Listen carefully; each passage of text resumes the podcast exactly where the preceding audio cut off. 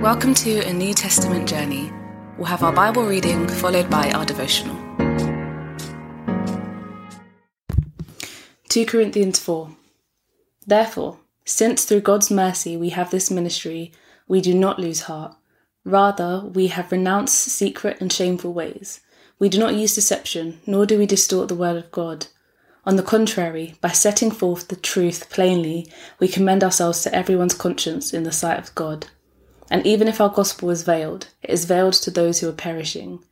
The God of this age has blinded the minds of unbelievers, so that they cannot see the light of the gospel that displays the glory of Christ, who is the image of God.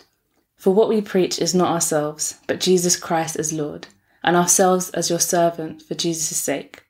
For God, who said, Let light shine out of the darkness, made his light shine in our hearts to give us the light of the knowledge of God's glory displayed in the face of Christ.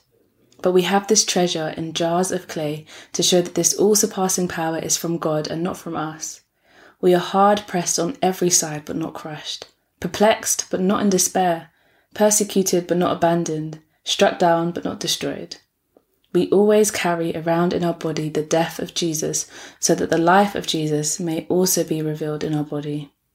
For we who are alive are always being given over to death for Jesus' sake, so that his life may also be revealed in our mortal body. So then, death is at work in us, but life is at work in you. It is written, I believed, therefore I have spoken. Since we have that same spirit of faith, we also believe and therefore speak, because we know that the one who raised the Lord Jesus from the dead will also raise us with Jesus and present us with you to himself. All this is for your benefit, so that the grace that is reaching more and more people may cause thanksgiving to overflow to the glory of God. Therefore, we do not lose heart. Though outwardly we are wasting away, yet inwardly we are being renewed day by day. For our light and momentary troubles are achieving for us an eternal glory that far outweighs them all. So we fix our eyes not on what is seen, but on what is unseen, since what is seen is temporary, but what is unseen is eternal.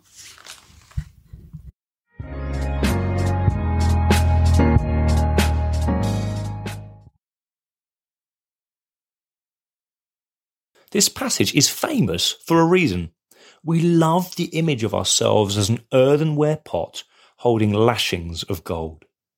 It lodges in the mind and makes perfect sense. God has, in spite of our mediocre means, placed the most fabulous riches inside of us. We have light. We see glory. We are alive. Life is at work in us. We are being renewed day by day. An eternal glory is being achieved for us.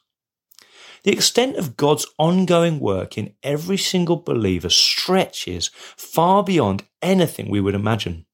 We hold immense bounty, and that bounty now defines us. Far too often we find ourselves looking only at transient aspects of our identity. Our eye and mind is drawn to the chips and blemishes in our pot. Far too often, we believe the disdainful glances or the lack of attention that our earthenware vessel receives from others. But when we see how much God is actively doing in us, then we do not lose heart.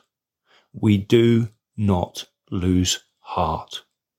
That's a phrase that has flowed like a river from the strange spring of Paul's suffering. The bone grinding agony of chapter 1 brought into stark relief for Paul the reality of his existence. Some things in his life were seen. Some things in his life were unseen. And yet the unseen things were the ones that really counted. It is the same with us. The treasure inside of us, God's constant activity in us, how God sees us and smells us are all unseen things. And yet these things define us more than our look, our popularity, or even the success of our efforts. And so Paul has adopted a deliberate renouncing of things that elevate the seen above the unseen. He deliberately renounced deceptive or distorting ways that prioritized visible success over invisible honor. How could we do the same? I've never found this harder than now. In this age of big data, So many metrics of my self worth are based on visible responses to me, either on social media or otherwise. I find myself so often losing heart when the data tells me I'm just a jar of clay. I find myself so often wanting to focus on my visibles, to pander to saying manipulative things so I look more like a sparkly jar, or to go the whole other way and disengage with everything altogether. We need to ask God for His mercy so that we can see the unseen, not lose heart, but be renewed by Him day by day. Here's a question for reflection. What are your favourite unseen things that God is saying over you or doing for you today?